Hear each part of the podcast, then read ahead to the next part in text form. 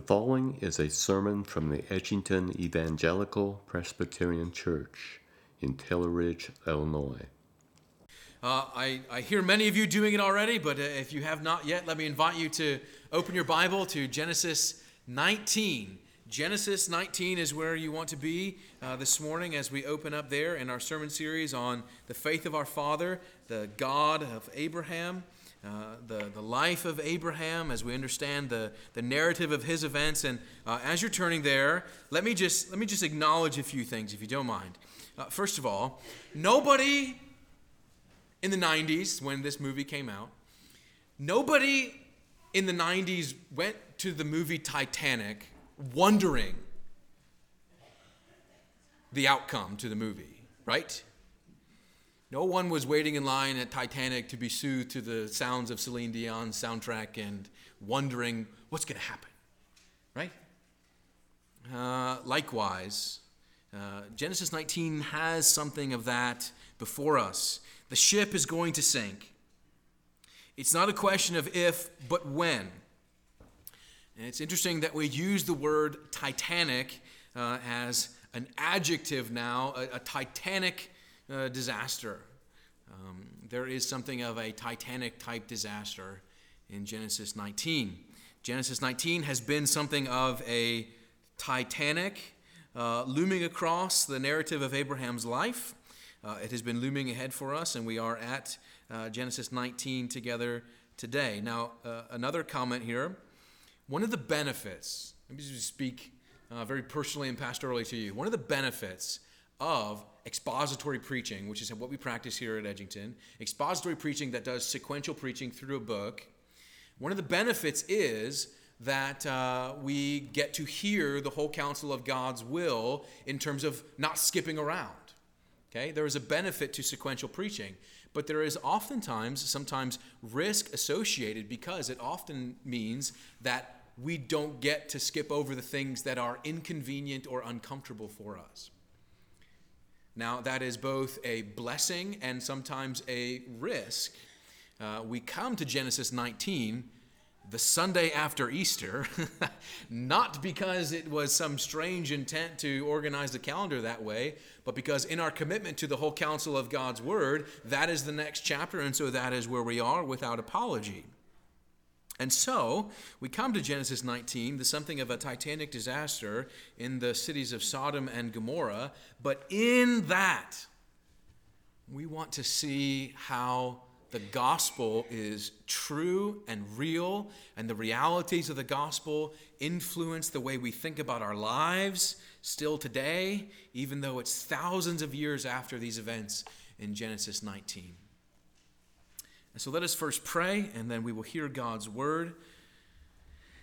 Father, we bow before you, and we thank you that you are a God who reveals yourself in the scriptures.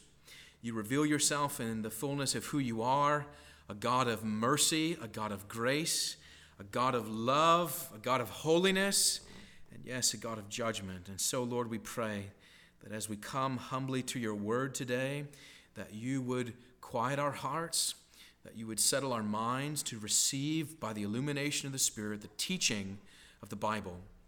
Lord, give us soft hearts and ready minds and able ears to hear what your word would say to us today. And so come, Lord, in the power of your Spirit we pray. In Jesus' name, amen. And now hear God's word from Genesis 19, and we'll be reading the first 29 verses of Genesis 19. This is the word of God. The two angels came to Sodom in the evening, and Lot was sitting in the gate of Sodom. When Lot saw them, he rose to meet them and bowed himself with his face to the earth and said, My lords, please turn aside to your servant's house and spend the night and wash your feet. Then you may rise up early and go on your way. They said, No, we will spend the night in the town square. But he pressed them strongly so they turned aside to him and entered his house. And he made them a feast of baked and unleavened bread, and they ate. But before they lay down, the men of the city, the men of Sodom, both young and old, all the people to the last man, surrounded the house. And they called to Lot, Where are the men who came to you tonight? Bring them out to us, that we may know them. Lot went out to the men at the entrance, shut the door after him, and said, I beg you, my brothers, do not act so wickedly. Behold, I have two daughters who have not known any man. Let me bring them out to you, and do to them as you please. Only do nothing to these men, for they have come under the shelter of my roof. But they said, Stand back. And they said, This fellow came to sojourn, and he has become the judge. Now we will deal worse with you than with them. Then they pressed hard against the man Lot and drew near to break the door down. But the men reached out their hands and brought Lot into the house with them and shut the door. And they struck with blindness the men who were at the entrance of the house, both small and great, so that they wore themselves out groping for the door. Then the men said to Lot, Have you anyone else here, sons in law, sons, daughters, or anyone you have in the city? Bring them out of the place, for we are about to destroy this place, because the outcry against its people has become great before the Lord, and the Lord has sent us to destroy it. So Lot went out and said to his sons in law, who were to marry his daughters, Up, get out of this place, for the Lord is about to destroy the city. But he seemed to his sons in law to be jesting. As morning dawned, the angels urged Lot, saying, Up, take your wife and your two daughters who are here, lest you be swept away in the punishment of the city. But he lingered. So the men seized him and his wife and his two daughters by the hand, the Lord being merciful to him and they brought him out and set him outside the city. And as they brought them out, one said, Escape for your life. Do not look back or stop anywhere in the valley. Escape to the hills, lest you be swept away. And Lot said to them, Oh, no, my lords. Behold, your servant has found favor in your sight, and you have shown me great kindness in saving my life. But I cannot escape to the hills, lest the disaster overtake me and I die. Behold, this city is near enough to flee to, and it is a little one. Let me escape there. Is it not a little one, and my life will be saved? He said to him, Behold, I grant you this favor also, that I will not overthrow the city of which you have spoken. Escape there quickly, for I can do nothing till you arrive there. Therefore, the name of the city was called Zoar. The sun had risen on the earth when Lot came to Zoar. Then the Lord rained on Sodom and Gomorrah sulfur and fire from the Lord out of heaven. And he overthrew those cities and all the valley and all the inhabitants of the cities and what grew on the ground. But Lot's wife behind him looked back, and she became a pillar of salt. And Abraham went early in the morning to the place where he had stood before the Lord, and he looked down towards Sodom and Gomorrah, and behold, and toward all the land of the valley. And he looked, and behold, the smoke of the land went up like the smoke of a furnace. So it was that when God destroyed the cities of the valley, God remembered Abraham and sent Lot out of the midst of the overthrow when he overthrew the cities in which Lot had lived. Amen. The grass withers and the flower fades but the Word of God abides forever. May He write eternal truth upon our hearts as we keep our Bibles open here in Genesis 19. So, as I said, there is a Titanic of a disaster before us in Genesis 19. But I want to be very clear uh, today and very uh, direct. The book of Genesis has already given to us, by the time we come to chapter 19, the book of Genesis has already presented major evidences of God's judgment. Genesis 19 is, in one sense, about God's judgment for sure, but it's not the first time we have seen it. We remember in Genesis chapter 3 when, in response to human disobedience, God cursed Adam and Eve and the earth upon which they lived, and with it all of those who would be born in Adam, which is every single human being. God has cursed the world in that way. And also in Genesis verse chapter 6 and 8, we saw the, the curse of the global flood in which God punished mankind for its wickedness on the earth and uh, spared Noah and his family by means of the shelter of the ark. And so the subject of judgment in the book of Genesis is not something which we should shy away from or attempt to brush under the rug because this is a subject that causes quite a bit of stumbling for people as they try to reconcile in their minds the reality of a God of love who exercises mercy and grace and the reality of that same God who is himself a God of justice and judgment who exercises wrath. There are not two gods in the Bible, it is one God. The God of the Father of our Lord Jesus Christ, who gives to us the fullness of redemption of our sins in his Son, is the same God who in Genesis 19 punishes the wicked.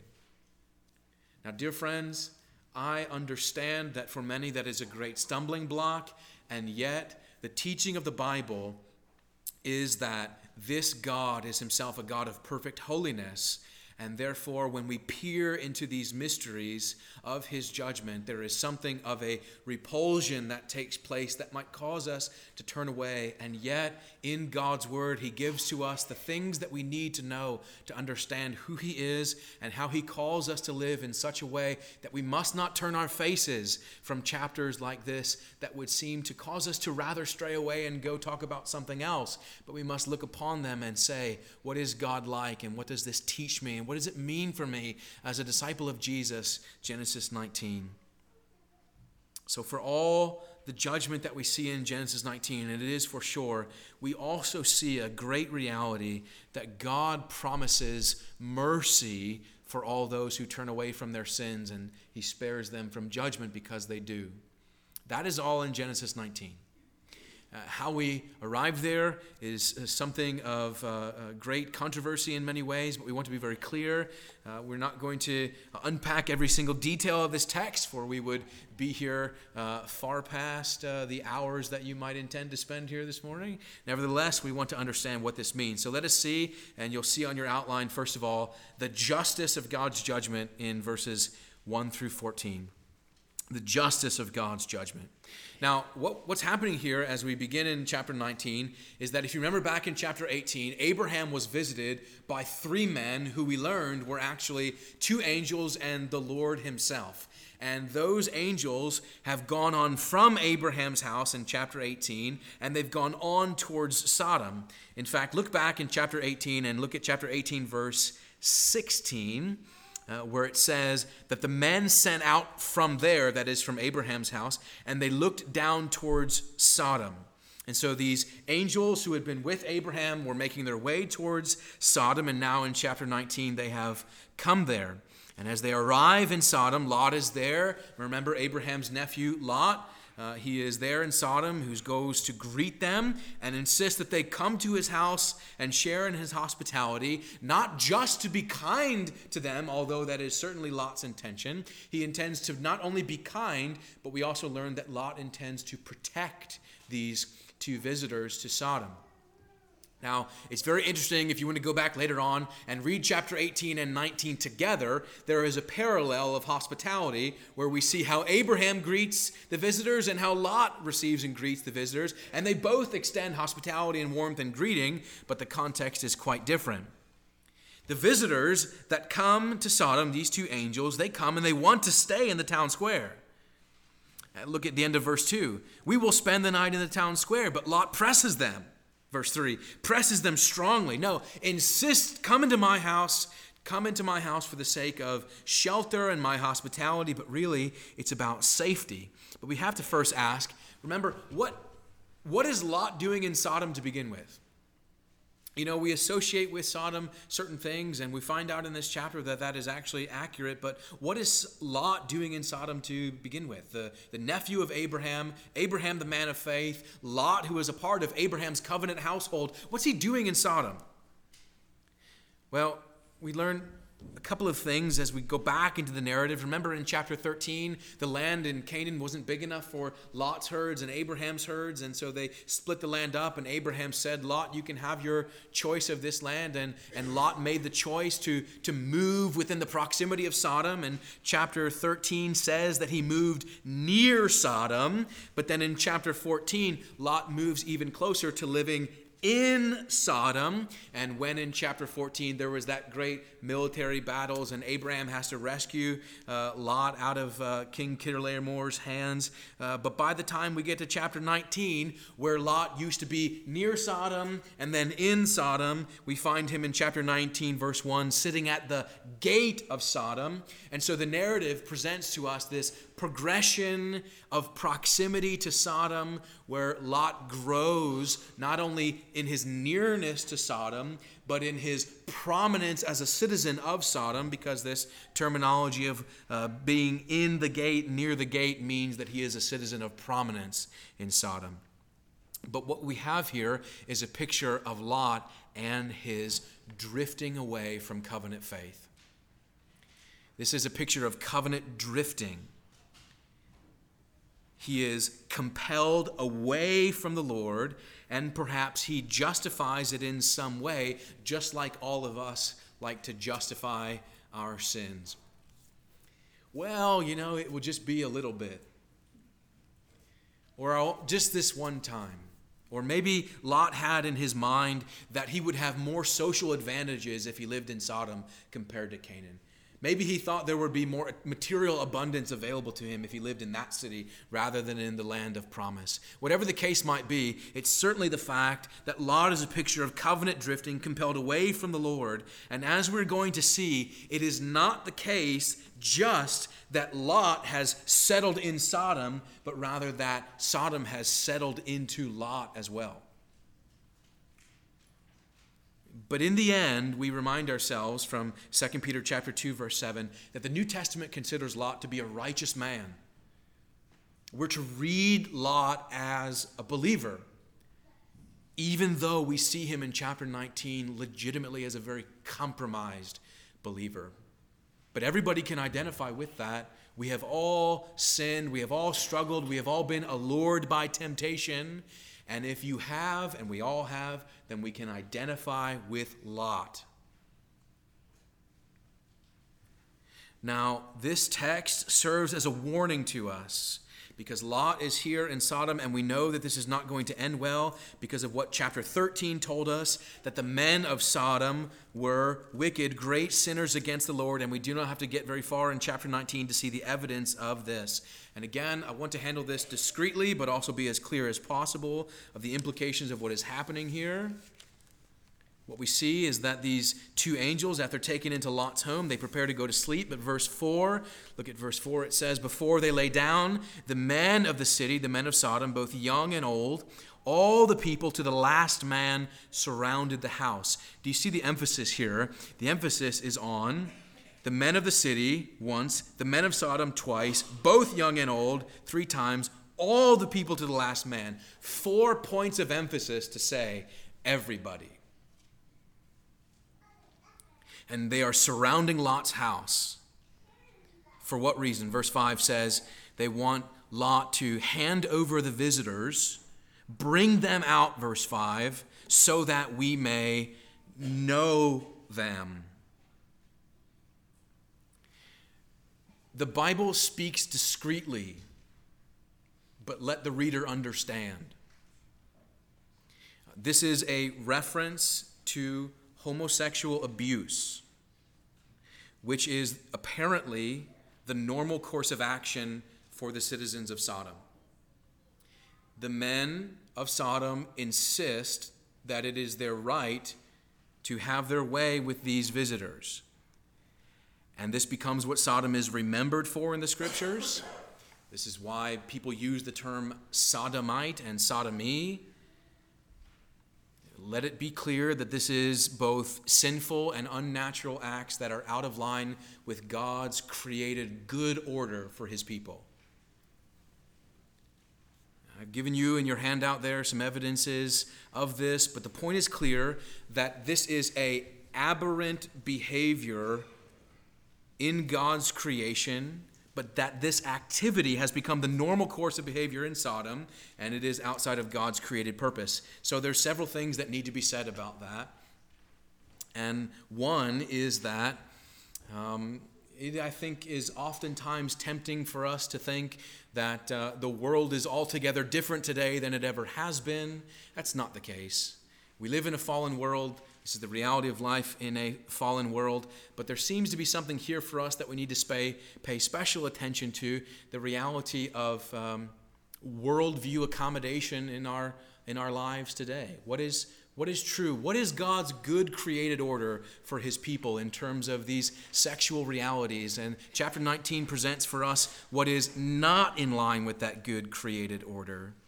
We have to be clear about these things.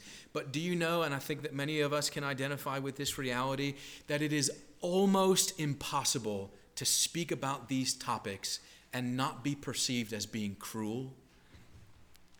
When the Bible does not speak cruelly about individuals in this way, but rather reports the activity. It is not the case that it is evil to understand God's created order in this way. It is the way God has made us, and it is not evil or hateful or wrong to speak truth about these things. Uh, but I think, friends, living in the world today, you as a Christian believer must be willing to be misunderstood you have to be okay at the end of the day with people assuming that you are a hate mongering person if you believe biblical morality. And I hope that you, as a member of this church, would never speak harshly or cruelly or hatefully about anyone created in God's image. We should never do so. But we must understand what the Bible teaches about these things. Do you notice how in verse 9 the fact that Lot doesn't go along with this behavior means that he is then placed in the crosshairs of the judgment of these people. Notice what verse 9 says. When Lot refuses to turn the men over, they said to him, verse 9, Stand back, give us what we want. And then they said about Lot, This fellow came to sojourn, meaning Lot was not a citizen. He came into the city to be a part of the city, but now he has become the judge. Do you see how it switches the perspective of morality? That famous statement, Who are you to judge? is exactly the attitude that the men place upon Lot when he refuses to give them what they want. It is something of uh, the reality of sin that not just demands to be accounted as normal, but also demands to be accepted. And the Bible teaches us that that is not the case. But Lot here affirms in verse 7 that what they want to do is wicked. This idea of this abuse, he pleads with them in verse 7 not to act so wickedly, but then turns around and decides to offer up his own two daughters in place of these two men. And so let it be said very clearly that Lot's decisions are equally as unrighteous. Equally as unrighteous. The only thing that keeps all of this scene from getting totally out of hand as they press harder upon Lot's door is the fact that the angels reach out, grab Lot, and in verse 11 it says, They struck with blindness the men who were at the entrance of the house, both small and great, so that they wore themselves out, groping for the door. What, what would have been an overwhelmingly grotesque scene is immediately stayed. And all of this is here presented for us, not because the Bible intends to be graphic, but because it is given for us to be a demonstration of what verse 13 says as being a just act of God. Verse 13 they say, We are about to destroy this place because the outcry against its people has become great before the Lord, and the Lord has sent us to destroy it. And it is if Moses, as he reports this to us, doesn't want you to assume that God is doing something unjust, but rather he provides the evidence for why this is the case. So, this is the just judgment of God upon Sodom here. But that is not the whole story. Because as we go on in the narrative, we see that there is not just a just judgment, but that there is an exodus from this judgment in verses 15 through 22. Because in the midst of this really difficult scene, this very uncomfortable reality here, grace is at work. God is going to take initiative in Lot's redemption. Lot is told in verse 15, Up! Take your wife and your two daughters who are here, lest you be swept away in the punishment of the city. He is told, Get up and get out of here. And this is interesting at the, in verse 15 when he is told that. It's the same thing that he tried to go tell his future son in laws, and they ignore him. They thought him to be joking, is what it says. The end of verse 14, they seemed to him to be just jesting. But Lot is told, No, you go. And he's told that several times. He gets this warning in verse 15 up, go. He receives the same warning in verse 17 escape for your life. Verse 22 escape quickly, get out of here. Lot has to be so compelled to act quickly because it says in verse 16 that he lingered. Lot, what are you thinking? The house is on fire. Why aren't you escaping for your life? I don't think it's because he didn't believe the judgment was coming, because he clearly did. He understands that, which is why he went to his son in laws in the first place. It's not the case that he didn't believe the judgment was coming, but it seems perhaps that Lot's heart has been so compromised that he knows the judgment is coming, but he is unmoved by the reality of it. And isn't that a dangerous thing?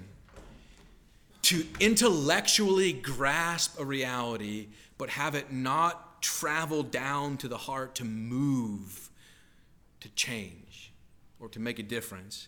The angels, literally, it says, have to grab him and drag him and his family out of the city, which reminds me of what Jesus says in John 6 44, 44, that no man comes to the Father unless the Father draws him. And that language of the Father drawing the sinner is actually, could also be translated literally as drag. The angels have to drag Lot out of Sodom to his salvation in order to save his life. The Lord drags Lot out of Sodom to save his life. And what you have here is a picture of an exodus out of Sodom, this great departure. And you know what? Later on in the Bible, the, the book of Exodus talks about the fact that the, the nation of Israel is going to have an exodus out of Egypt, out of slavery. Do you remember that? But they complain after they're out when they get in the wilderness. They say, We should go back. But Lot is not even out yet, and he's complaining about leaving in the first place.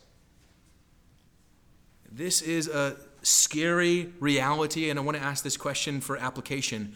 What is the caution here? What is the point for us? And I think it is a clear word that it is possible to be a true Christian and yet be so consumed with the things of this world and the ways of this world that it does not move you to be concerned and alarmed about the reality of God's judgment.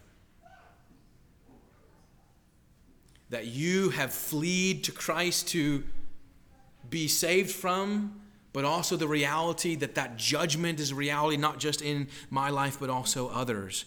We who are those who have made this world far too comfortable for us that we don't care at all about the reality of eternity. And it's a strong word against our propensity to be far too comfortable in this world. Yet Lot is saved, he is protected, he is brought out of Exodus. Let's see first, then finally, the pardon from judgment in chapter 19, verse 23 to 29. Uh, don't, don't skim over it and mistake it.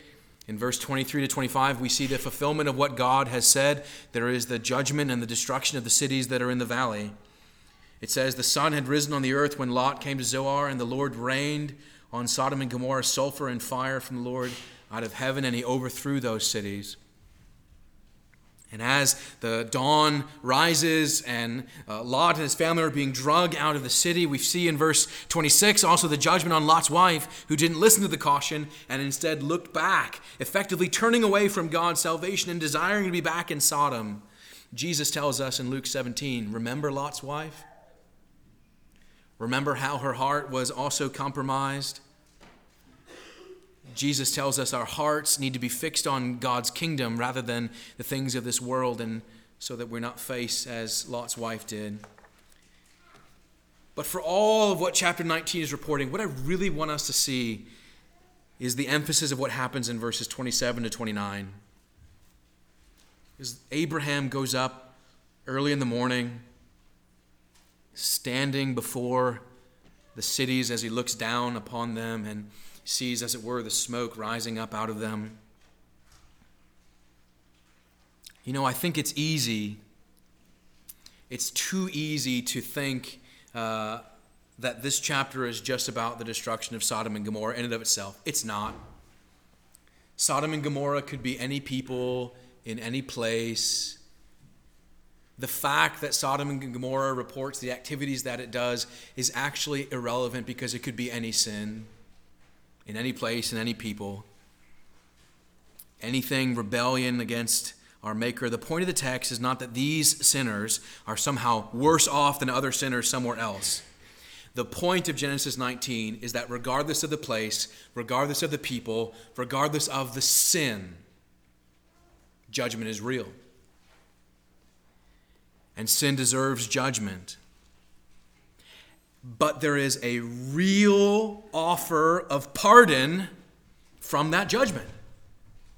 That just as judgment is real, so too is the offer of the pardon from that judgment. Lot and his daughters are saved from God's righteous judgment, not because there's anything great about them, not because they're especially better than other people, not because they're smarter, not because they have more money, not because of anything about themselves, but totally by grace. Lot and his daughters are saved. By sheer grace, and also because of what verse 29 says, that in the midst of this scene, verse 29 says that God remembered Abraham. God remembered Abraham's intercessory prayer of chapter 18. God remembered his covenant with Abraham from chapter 15. God remembered Abraham and saved Lot. So, what does this all mean? It is in that sense that we can see how this truly dreadful chapter depicts for us the pardoning grace of the gospel.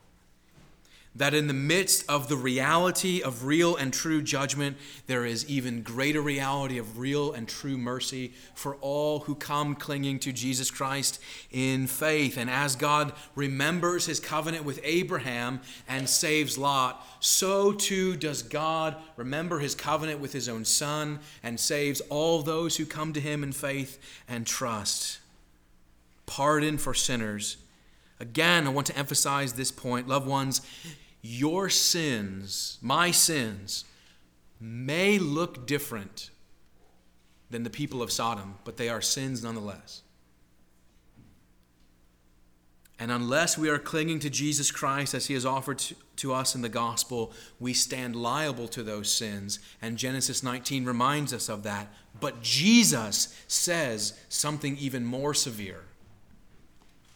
Jesus tells us twice in Matthew 10 and Matthew chapter 11. He says, Truly, truly, I say to you, it will be more bearable for the citizens of Sodom and Gomorrah than for those who have rejected the Son at the last day.